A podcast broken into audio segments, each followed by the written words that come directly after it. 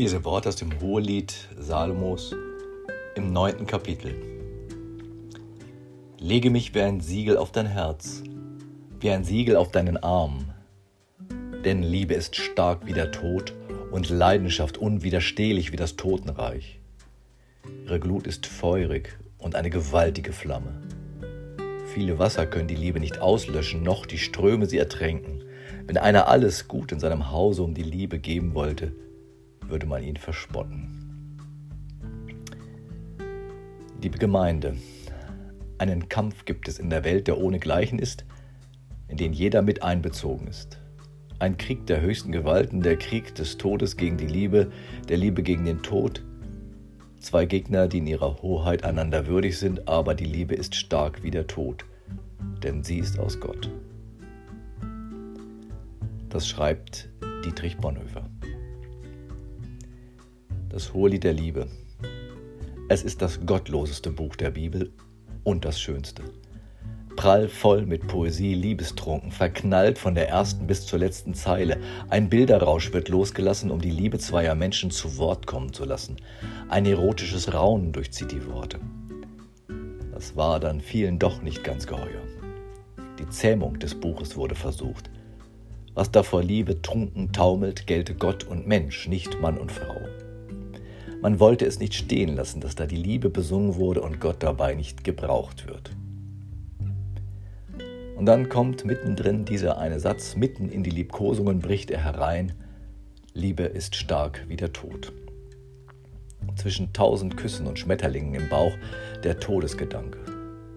Als führe den Liebenden die Angst in die Knochen, dass das alles vorbei sein könnte. Was jetzt so süß ist, ist bedroht. Nie soll diese Liebe sterben. Aber irgendwann wird einer der Liebenden sterben.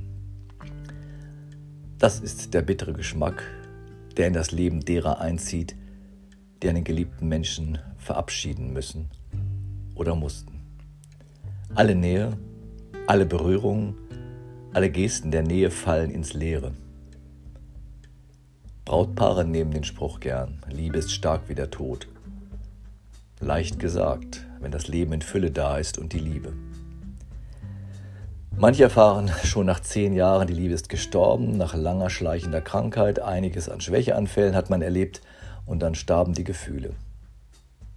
Der Tod war stärker als die Liebe. Das spricht gegen das, was das Hohelied in den höchsten Tönen besingt. Die Realität bringt die Liebeslieder irgendwann zum Schweigen. Das Leiden in der Welt und alle gegenwärtigen Opfer der Kriege, das ganze Unrecht, lässt für viele auch das Lied auf die Liebe Gottes verstummen. Seine Liebe ist auch nicht stark wie der Tod. Dazu gibt es entweder zu viel Tod oder zu wenig Liebe. Der Tod ist stark wie die Liebe. Das Spiel zwischen Liebe und Tod endet unentschieden. Wir lesen aber heimlich etwas in das Hohelied hinein, was da erstmal nicht steht. Da steht nicht, Liebe ist stärker als der Tod, sie ist stark wie der Tod. Leidenschaft ist unwiderstehlich wie das Totenreich. Scheint, als herrsche ein Gleichgewicht des Schreckens und des Liebens in der Welt. Der Blick auf die Welt lässt die Bilanz für viele sogar zugunsten des Todes ausfallen.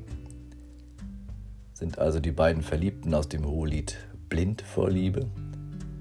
Nein, denn sie kalkulieren die Liebe mit dem Tod zusammen.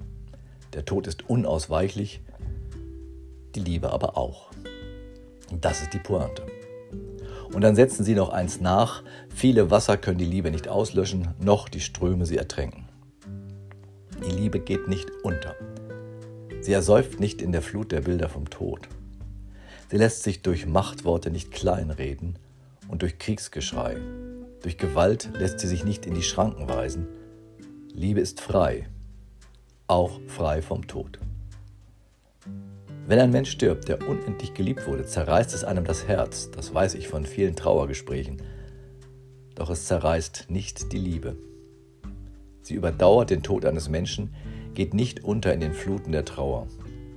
Da stimmt es dann doch. Liebe ist stärker als der Tod. Werden wir aber wieder kleinlaut, wenn es nicht um das persönliche Leid eines Menschen geht, um den Tod und Abschied eines Einzelnen? Wie lässt sich von Liebe singen, wenn die Bomben in der Ukraine fallen? Da lassen sich doch nur Klagelieder anstimmen oder sogar Kriegslieder. Das Lied von der Liebe, die stark ist wie der Tod, darf gerade da nicht atemlos werden, denn es ist ein Lied, das die Augen offen hält für das Leben und für die Zukunft. Wie sollte sich Zukunft anders gestalten lassen als aus dem Geist der Liebe heraus? Frieden lässt sich nicht finden, wenn der Weg dahin nicht auch von Liebe begleitet wird. Der Tod bietet keine Vision gegen die Gewalt. Das kann nur die Liebe. Sie muss stärker sein als der Tod. Die Liebeslieder, die wir anstimmen, klingen wenig sentimental oder romantisch. Sie sind zu singen als Protestlieder gegen die Meister des Todes, die am Ende doch nur auf Gewalt und Macht und Tod setzen.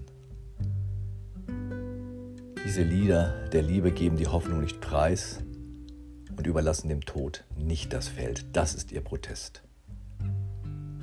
Der kritisch fromme Kabarettist Hans-Dieter Hüsch sang ein Lied auf die Liebe. Wen der Himmel retten will, dem schenkt er die Liebe. Ich setze auf die Liebe.